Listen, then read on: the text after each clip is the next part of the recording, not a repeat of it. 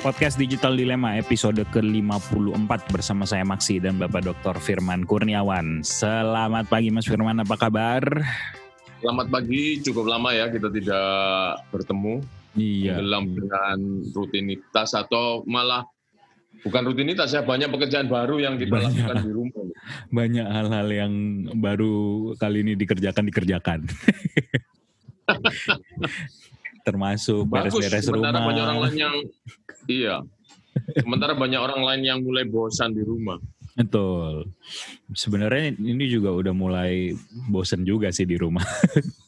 Tapi hmm. kadang-kadang colongannya colongannya uh, apa namanya? Uh, keliling uh, aja naik supermarket.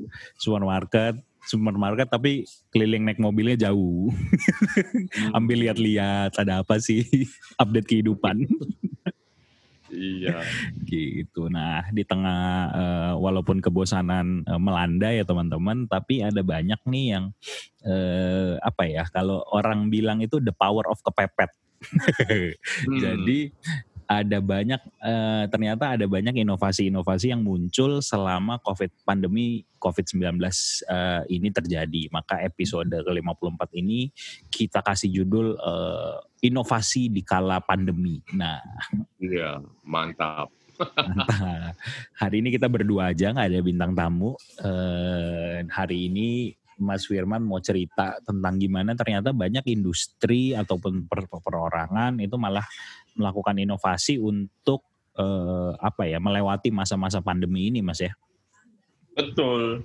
Hmm. Jadi beberapa ramalan menunjukkan, bukan ramalan sih sebetulnya, prediksi hmm. kalau sektor ekonomi ini dibagi lapisan-lapisan, hmm. maka lapisan yang paling terhentam pertama itu retail.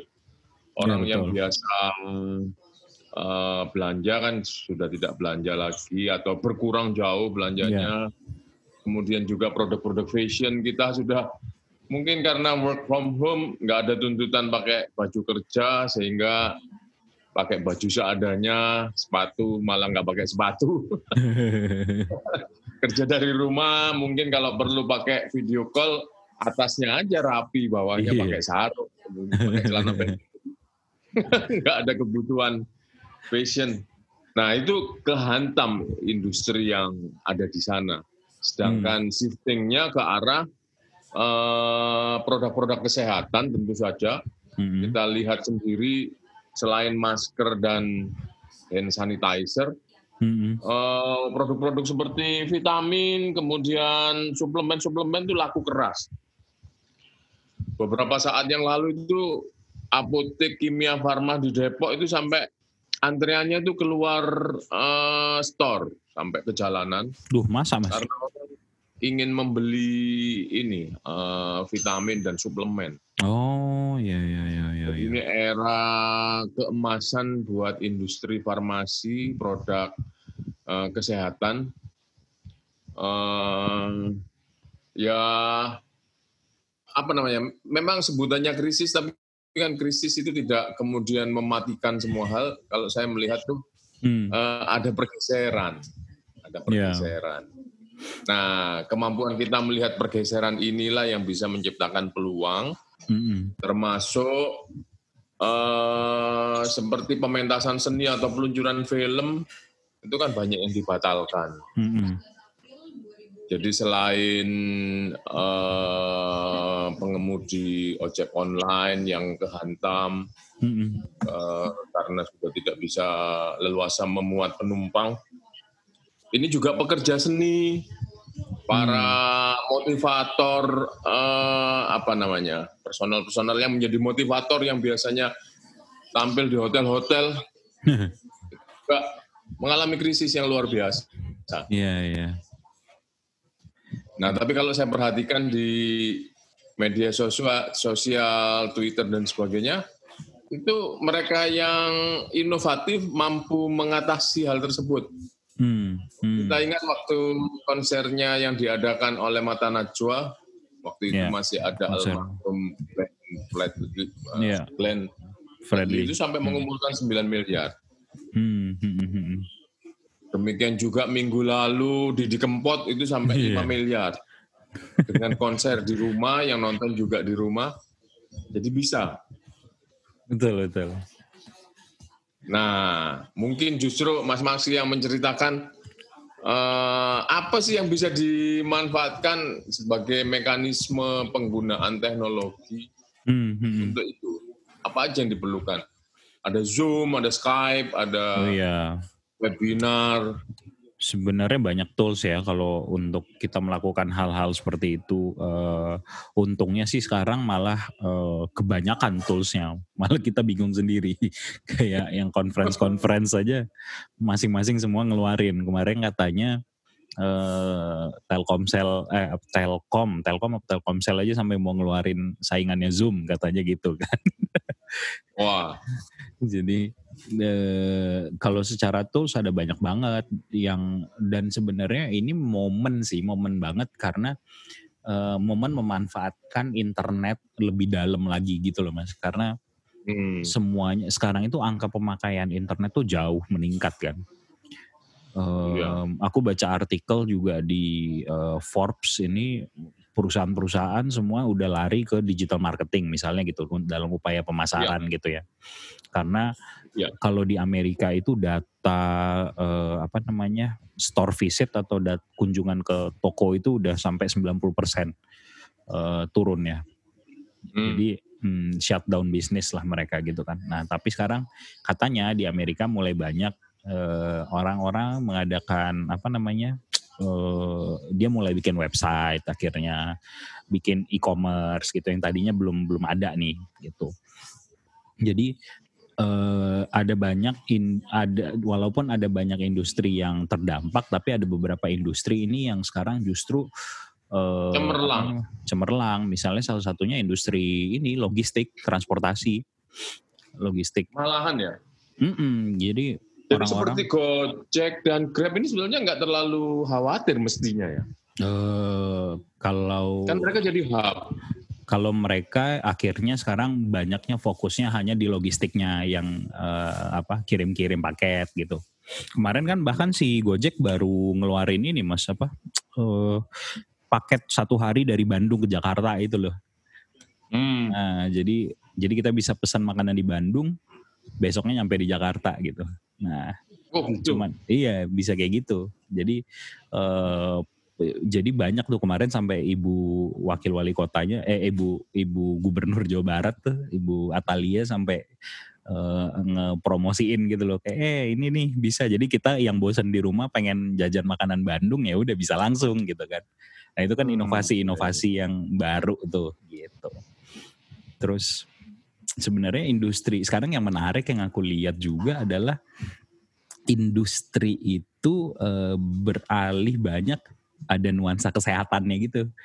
Jadi walau yeah. walaupun misalnya e, kemarin apa ya aku lihat ya e, L V Louis Vuitton itu Louis Vuitton mm-hmm. atau apa ya ngeluarinnya masker. Jadi kayak ada akan jadi ada produk fashion jadinya ya nah, masker jadi produk fashion. Kayaknya nih akan ada komodifikasi masker nih. Soalnya kalau kita lihat kan si jubirnya ini juga dia tiap hari tuh maskernya ganti-ganti tuh motif batiknya. Oh, itu Pak Yuri. Pak Yuri. Ahmad Yurianto. Orang, eh, eh, orang kayaknya jadi bakal ini deh, jadi bakal, weh masker batik nih gitu. Pasti akan, pasti akan naik deh kayaknya itu. Iya iya iya. Ya. Dan sebenarnya eh, apa ya? Karena aku mendalami digital marketing juga gitu, eh, banyak sekali tren-tren yang bisa dimanfaatkan untuk eh, apa namanya melewati masa pandemi ini karena di ya. masa pandemi ini. Uh, orang tuh have, uh, begitu banyak yang menggunakan internet dan melihat uh, sosial media atau segala macam uh, sampai sekarang berasa tuh Instagram kalau dibuka kayaknya lambat ya. Iya betul. Mm-mm. Ya eh. karena jaringannya dipenuhi orang yang semua pakai secara bersamaan. Betul dan semuanya sekarang kayaknya mainnya video tuh apa oh. Oh, live kan. Jadi jadi kayaknya aduh betul, lama betul. banget buka Instagram tuh gak loading-loading karena sekarang tiap malam itu biasanya temanku yang live paling cuman iya cuman lima enam sekarang sekarang ini apa uh, rame banget. Iya betul betul. Nah, Kiai Majid itu setiap jam sembilan lima belas, mm-hmm. dua puluh satu lima belas itu live konser setiap mm-hmm. malam. Ya, itu kemudian kan uh, rekan wartawan senior Kompas Beli Putu Arcana itu mm-hmm. juga mewawancarai orang-orang, macam-macam orang mm-hmm. yang menginspirasi lewat mm-hmm. Instagram. Iya. Live. Sebenarnya kita itu kayak audiens itu sebenarnya diserve dengan banyak banget sekarang gitu, yang kayak gitu. Semua yang tadinya harus bayar tuh jadi gratis gitu kan, nah. nonton nonton Sela Majid gitu-gitu kan. Tapi mungkin juga ini adalah masa uji coba hmm. uh, W F H satu titik nol. Jadi yeah. semua sedang mencari bentuk gratis dulu. Nanti kalau sudah kelihatan pasarnya di mana uh, model ekonominya yeah. mulai bayar. Itu yang dilakukan sama H B O. H B O itu uh, mereka kan punya layanan kayak Netflix gitu, H B O Go namanya. Jadi uh, sekarang dikasih gratis. Mereka uh, kasih gratis untuk semua orang boleh akses, tapi hanya untuk uh, mereka kan punya series-series gitu kan. Ya, hmm. tapi hanya season satu yang gratis. Kalau mau ke season dua itu harus bayar. Oh, kayak cara mainnya game ya? Iya, trial ya, dulu. Awal-awal gratis, kalau ingin naik level bayar. Mm-mm. Jadi sekarang tuh benar-benar memanfaatkan kesempatan uh, apa uh, free free model itu tuh pasti ya sebagai konsumen kita bisa menikmati sih, gitu kan? Mm-mm, Lagi betul. dibuka sebuka-bukanya gitu. Kalau melihat seperti prediksinya Pak Presiden sendiri, sepertinya COVID ini kan nggak selesai satu dua bulan ini, bahkan sampai yeah. akhir tahun. Yeah. Kemudian Singapura itu membuat skema itu sampai dua ribu dua puluh satu. Mm. Kemudian juga peneliti Harvard bilang sampai dua ribu dua puluh dua. Mm-hmm. Ini bakal panjang gitu. Jadi mm. mungkin uh, jalan berpikir yang perlu dibangun, kita harus membangun kenormalan baru, new normality. Betul, betul, betul. Nah, kita mencoba sesuatu yang jalan, menghasilkan uang, mungkin kalau memang butuh uang, atau menghasilkan praktek sosial yang baru yang kemudian menjadi kenormalan baru. Betul, betul. Ada contoh yang menarik sih ketika aku baca, ada yang beropini, apakah ini akan seperti apa ya new normality nanti setelah after COVID gitu? Apakah apakah hand sanitizer menjadi kebiasaan, atau pakai masker keluar menjadi kebiasaan, atau salaman jadi nggak sentuhan tangan, bagaimana gitu? Dia meng, meng, apa namanya me, me, menceritakan bagaimana ketika kasus AIDS dulu muncul, bagaimana penggunaan kondom menjadi uh, new normality seperti itu kan. Hmm. Nah, ini menarik juga nih, apa nih yang jadi new normality buat di setelah after COVID gitu kan. Iya. Dan jadi kalau kita berharap selesai satu dua bulan ini kemudian melanjutkan hidup yang lama, sepertinya hmm. enggak begitu. Iya. Dan sebenarnya di tengah kondisi itu ada kondisi yang cukup memprihatinkan sih Mas, yang aku dapetin ya dari um, ini dari uh, aku menjalankan digital marketing nih selama ya, ya. selama masa COVID ini. Jadi um, biasanya kan kita setting iklan gitu. Iklan yang mm-hmm. dia iklan yang sekarang paling banyak dilihat itu kalau ada keyword di dalamnya, satu misalnya penghasilan tambahan. Hmm. Nah itu itu pasti uh, keyword dengan kata-kata penghasilan tambahan itu diserbu sama orang.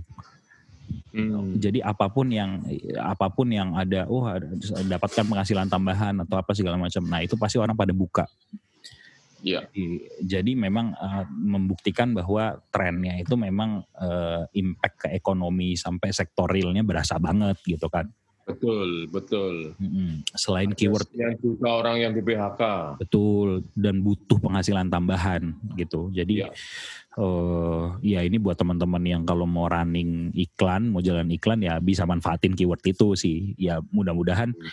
banyak yang ngasih promo gitu loh, untuk supaya orang ngasih misalnya voucher, voucher, voucher, kasih hadiah.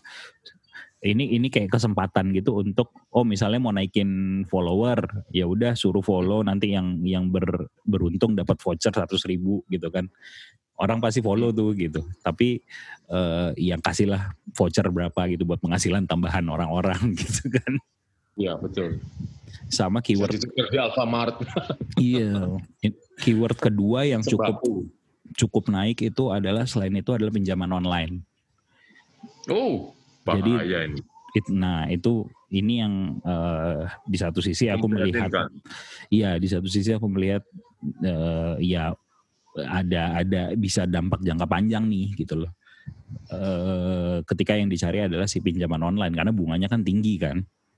Betul. Nah, sementara mereka kalau digabungkan orang-orang yang kurang, yang pendapatan uh, hariannya misalnya terpotong, tapi dia mencari pinjaman dengan pinjaman online, jadi double double trouble gitu. Iya. Nggak bisa bayarnya, ketemu pinjaman, pinjamannya bunganya tinggi gitu.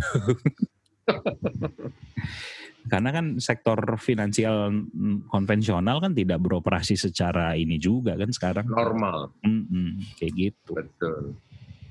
Itu. Kalau saya malah membayangkan jika COVID ini sampai dua tahun, mungkin sistem perbankan runtuh, sistem pasar saham runtuh. Mungkin sistem tata ekonomi yang sebelum COVID juga runtuh. Hmm. Ya udah, relevansi uang itu sudah nggak ada relevannya. Hmm. Bisa jadi kita nanti, uh, ini loh, saya bisa nyanyi, kamu punya Indomie nggak? Kita tukeran, saya nyanyi kamu, kamu ngasih Indomie saya. Jadi barter mungkin terjadi. Bisa jadi. Kalau lihat Instagramnya Hotman Paris kan beberapa waktu yang lalu dia ngepost, wah buat apa Hotman kaya nih? Ini Hotman nggak bisa keluar rumah. Gitu. Dia menyadari kayaknya nggak iya, penting deh gue kaya. Akhirnya bikin ayam geprek sendiri. Banyak sebenarnya poin-poin menarik yang bisa dilihat tuh dari uh, pandemi ini gitu. Iya, iya. Udah pernah ikut itunya, Mas? Melahirkan ilmuwan-ilmuwan baru, ilmuwan pandemi. Iya, iya. Kalau ada lulusan S D, S M P, S M A lulus karena virus, nah nanti ada ilmuwan karena virus juga. Yang tapi ada banyak juga sekarang profesi-profesi yang akhirnya ini ter, terungkap yang publik tadinya tidak pernah tahu tuh, Mas. Kayak hmm. pakar pakar epidemi, epidemiologi. Oh iya, sebetulnya gitu, sudah kan? Ada. Iya, tapi kayak tapi kita, naik daun. Iya, kita baru tahu, oh ada ya orang khusus belajar itu doang. Gitu. Pakar penularan. Kan? Iya, pakar penularan. Sesuatu itu menular. Oh, uh, pakar virus mah udah ada, udah tahu gitu. Tapi ini, uh pakar ini ada rupanya ya. Mas sudah memanfaatkan apa aja yang gratis-gratis selama ini, Mas? Uh, belum, tapi saya dimanfaatkan secara gratis. Misalnya hari Sabtu Minggu ini ada pengumpulan donasi mm-hmm. yang diadakan Urban Asia. Mm-hmm. Itu mengumpulkan para penulis dan produsen konten. Mm-hmm. Itu ada kalau mungkin berapa ya? Ada mungkin dua puluh orang dibagi dua hari. Itu disuruh mm. ngomong. Hmm, hmm. Nah, para audiens yang tertarik misalnya uh, siapa penulis buku Febi Indriani misalnya, hmm, hmm, langsung aja dengerin ke sana, ada jamnya, terus nanti dia diminta donasi, hmm, setelah donasi dia akan dikasih kode untuk masuk, uh, kode, ya kode masuk, hmm, termasuk yang saya lihat tuh kayak ada ada Panji juga ya, Panji, Mas iya, Faisal, iya. Uh, Najwa juga ya, kemarin aku lihat posternya. Uh, Mbak Najwa kayaknya enggak, sebentar oh, ya saya buka juga. Ini kapan yang, itu Mas? Oh, Sabtu? Sabtu dan Minggu, besok dan Minggu, tanggal oh. delapan belas sembilan belas. Nah ini, ada Teguh Afandi, Endik Kuswoyo. Hmm. Mereka ini ada editor Gramedia Pustaka Utama, ada novelis dan founder jaringan penulis. Hmm. Kemudian Emil Yu, penulis cerpen. Hmm. Uh, Muhammad Faisal, penulis buku Gen V dan Generasi Kembali ke Akar. Termasuk hmm. saya sendiri. Sebagai penulis Uh, di opini di media dan juga penulis buku diundang sebagai yeah, yeah. Uh, content writer termasuk. Betul, betul. Jadi itu, itu mulai dari jam pagi itu. Hari kayak, Sabtu. Apa? Dia Writers Festival ya namanya kalau nggak salah ya, Mas ya? Ya, betul. Online Talk Show Writer Festival. Iya, iya, iya. Apa namanya itu nanti pakai apa dia, Mas? Ininya? Kayaknya Zoom. Oh, jadi eh, passwordnya di-share gitu ya? Ya. Okay, Pada okay. yang sudah berdonasi, passwordnya di-share. Iya, iya, iya. Nah, ini kan juga peluang. Ini kalau sudah nemu bentuk, nanti akan menjadi... apa namanya uh, event yang baru, yeah. apa mekanisme event yang baru, saya pikir. Yeah. Sharing value ya, jadi benar-benar uh, sekarang itu kayak barter value ya, tapi value-nya bukan yeah. dengan uang, tapi dengan kemanusiaan gitu ya, benar-benar yeah. ya. Yeah. Iya, sambil nyari bentuk tadi. Tapi iya maksudnya sebenarnya hal ini tuh kan bisa ya dilakukan dari dulu ya, Mas. Bisa. Tapi kenapa Tapi baru sekarang gitu? Sekarang tidak ada pilihan. Iya, iya. Maka ya sudah didalami kemudian. Iya, iya, iya. Nah, ini kan daripada sekedar mengeluh uh, bosan, kemudian kok uh, karantina mandiri nggak ada hasilnya dan sebagainya, lebih bagus hmm. ngulik. Mencari Betul. peluang-peluang baru. Ya pelajaran yang kita dapatkan siapa yang tekun pada sesuatu, hmm. akan dalam beberapa saat akan mendapatkan hasilnya gitu. Betul. Nah betul. Ini yang tekun mencari apa sih uh, aplikasi untuk conference yang paling bagus, ada Skype, ada Teams, ada Zoom, ada Google Classroom. Dia misalnya bisa uh, mengklasifikasi uh, keunggulan dan kelemahannya. Itu hmm. sudah sudah jadi pengetahuan. Betul. Ngotak-ngatik seperti itu. Betul, betul. Karena nggak semua juga bisa mengoperasikan, misalnya seperti itu ya. Yang, iya. Yang tahu. Nggak semuanya ketika bisa mengoperasikan, bisa mengoptimalkan. Betul, betul, betul. Saya Zoom itu cukup sering pakai, tapi nggak optimal semuanya bisa saya pakai karena masih ada yang bingung-bingung. Fiturnya belum belum ke ini semua gitu ya. Betul, seperti misalnya... Uh, kalau diminta uh, screen apa namanya Sharing. share screen uh. itu gagap bingung. Nah. Saya biasanya belajar sambil melihat. Nah ini kan sekarang nggak ada teman yang bisa saya lihat. Suruh belajar sendiri.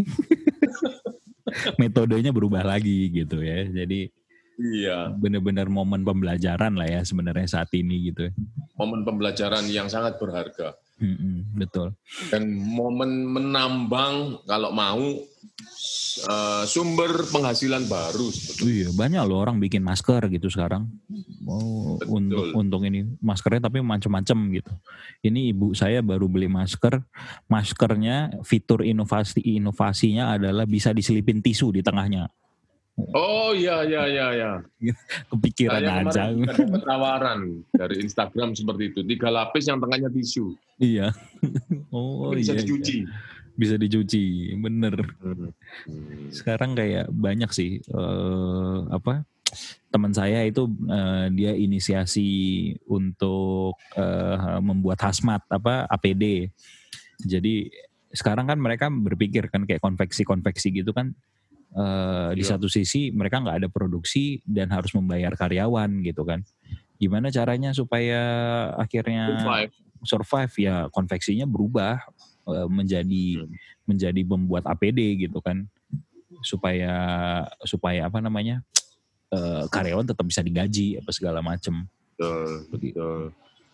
Jadi kalau krisis itu kan nggak semuanya kesulitan. Kalau hmm. banyak ahli bilang krisis itu keadaan yang tepat ada di tengah-tengah untuk mm-hmm. menjadi lebih baik atau menjadi lebih hancur. Mm, betul, betul. Silakan Anda mau milih yang mana gitu kan melihatnya. Mm-hmm. Kita juga mau nanya ke teman-teman pendengar nih mungkin kira-kira apa yang uh, ada inovasi apa yang pernah dilakukan uh, atau ada hal baru yang bisa belajar, kita bisa belajar dari teman-teman. Nanti kita ajak live deh teman-teman. Nanti ya, uh, komen aja di Instagramnya Pak Firman, nanti yang terpilih, ya. yang seru, cerita seru kita ajak live nanti. Oh iya, rekaman bareng. Buatkan di in, I G story saya. Iya. Apa kita yang rekaman, kita Kalau memungkinkan nanti kerjasama dengan sponsor, ide-ide yang bisa yang mm. menarik bisa dibiayai mungkin. Iya, ya, kalau tahu nanti seperti Jarum, iya, yang biasanya mendanai inovasi-inovasi. Nah ini sekarang inovasi kita jadi kalah. Kita jadi hubnya, Mas. Nanti kita yang konekin ke orang. Oh, mana tahu ada yang tertarik hmm. dengan idenya gitu kan? Iya. Ya, betul. Ini sekali. Salah satu ide yang baru keluar. Ini salah satu inovasi yang baru keluar. Nanti teman-teman cerita inovasinya, nanti kita sharing, mana tahu ada yang tertarik. Lumayan. Oke. Okay. Tapi ngomong Mas Maksi sendiri sudah bosan atau uh, menikmati sebetulnya keadaan ini? Uh, dua-duanya, Mas. menikmati menikmati uh, less apa lebih sedikit bermobilisasi uh, itu menyenangkan sebenarnya. Betul. Kita tapi, paling enggak hemat dua jam per hari. Iya benar. Tapi lama-lama diem sendiri juga enggak seru juga. Akhirnya sekarang saya kan bahwa kita adalah makhluk sosial, perlu iya, bertemu. Betul. Akhirnya saya sosialisasi dengan ikan sekarang. Pelihara ikan hias jadinya. Kalau bosan ada aja ngotak-ngatik akuarium atau apa gitu. Kalau saya kebetulan media memaksa saya untuk mengomentari apa saja. Iya benar. Jadi saya ketawa. Ya. Wah, saya jadi pakar apa saja nih, saya enggak mau. Tetap banyak harus dalam ya. Koridor komunikasi saya bilang. Tawarannya itu banyak ya, Mas. Tawaran wawancara apa segala macam ya. Banyak. Hmm. Banyak dan juga uh, kalau dulu kan nulisnya seminggu sekali. Ya. Sekarang sudah diminta tiga kolom per minggu. Jadi banyak. Di Jadi satu banyak. Di satu media apa ya, media beda? Media yang beda-beda. Uh. Nah, sekarang kan belum nemu bentuk nih. Yeah. Mengkapitalisasi. Nanti kalau sudah nemu bentuk saya kapitalisasi. Yang buat media yang ngerti juga nulis juga dikasih inilah kompensasi lah. Kadang-kadang nah. media gitu tuh dia terlalu ini. Kadang kalau wawancara saya jawab pakai WhatsApp oleh satu media mm-hmm. itu dikutip di banyak media. Di share aja ya. Di share cuma mereka ganti-ganti kalimatnya yang biasanya kalimat ke satu jadi yang alinea ketiga. Iya iya. Itu mereka termasuk jadi, ini mereka sih. Juga. Salah satu yang naik ininya uh, visitnya portal-portal. Oh begitu ya. Mm-mm, kalau dilihat ya. Hmm. Sepertinya itu. Cuman ya mereka ini ya, cuman mereka tetap peng, pengiklannya tetap turun katanya gitu. Bingung bisnis karena ya supply chain-nya rusak kan karena oh, memang benar. karena karena mereka nggak bisa karena produsen nggak bisa bayar akhirnya uh, ini peluangnya lewat gitu. Padahal yang lihat lagi banyak nih gitu. Tapi produsen hmm. ininya nggak nggak bisa budgetnya buat ngiklan kan. Budget iklan otomatis kan yang salah satu yang pertama di-cut sekarang kan. Iklan. Iya. Jadi ya. Mestinya barter mereka ya. Barter. Iya, itu juga sih. Barter uh, media menerima barang. Nah, nanti iya. Penulis menerima kok barang dari media. Iya, boleh. Bener, boleh. Lumayan dapat satu box kongguan gitu. Nah. Tapi tiap hari. Pusing. Oke, nanti teman-teman yeah. kalau misalnya ada yang mau berbagi cerita dan inovasi uh, boleh kontak ke Mas Firman ya gitu. Nanti kita live bareng-bareng yeah, deh. Saya buatkan Insta story-nya. Iya, benar. Saya buatkan ininya. Mm-hmm. Uh, announcement-nya. Announcement. Kayaknya episode kali ini kita tutup sampai di sini. Uh, nanti kita uh, live lupa, lagi dengan tanggal delapan belas sembilan belas online oh, yeah. show writer festival. Betul Mas Firman tanggal? Saya tanggal sembilan belas. Jam? Jamnya... Sore ya? enam belas sampai tujuh belas. enam belas sampai tujuh belas. Oh, satu jam jatahnya tiap orang? Ya. Oke. Okay. Ya. Itu uh, lihat aja infonya nanti ada di Instagramnya Mas Firman tuh. Kalau teman-teman, syaratnya cuma donasi ya? Donasi, donasi berapapun. Berapapun. Nanti kirim bukti donasinya, nanti dapat uh, password buat join di conference-nya. Iya, betul. Oke. Okay. Sip. Follow Instagramnya Mas Firman di et firman kurniawan dan jangan lupa uh, follow juga uh, podcast kita di Spotify, jadi supaya kita waktu ada episode baru teman-teman gak ketinggalan. Itu aja episode ke lima puluh empat kali ini, kita ketemu di episode selanjutnya. Dadah. Oke, sampai jumpa.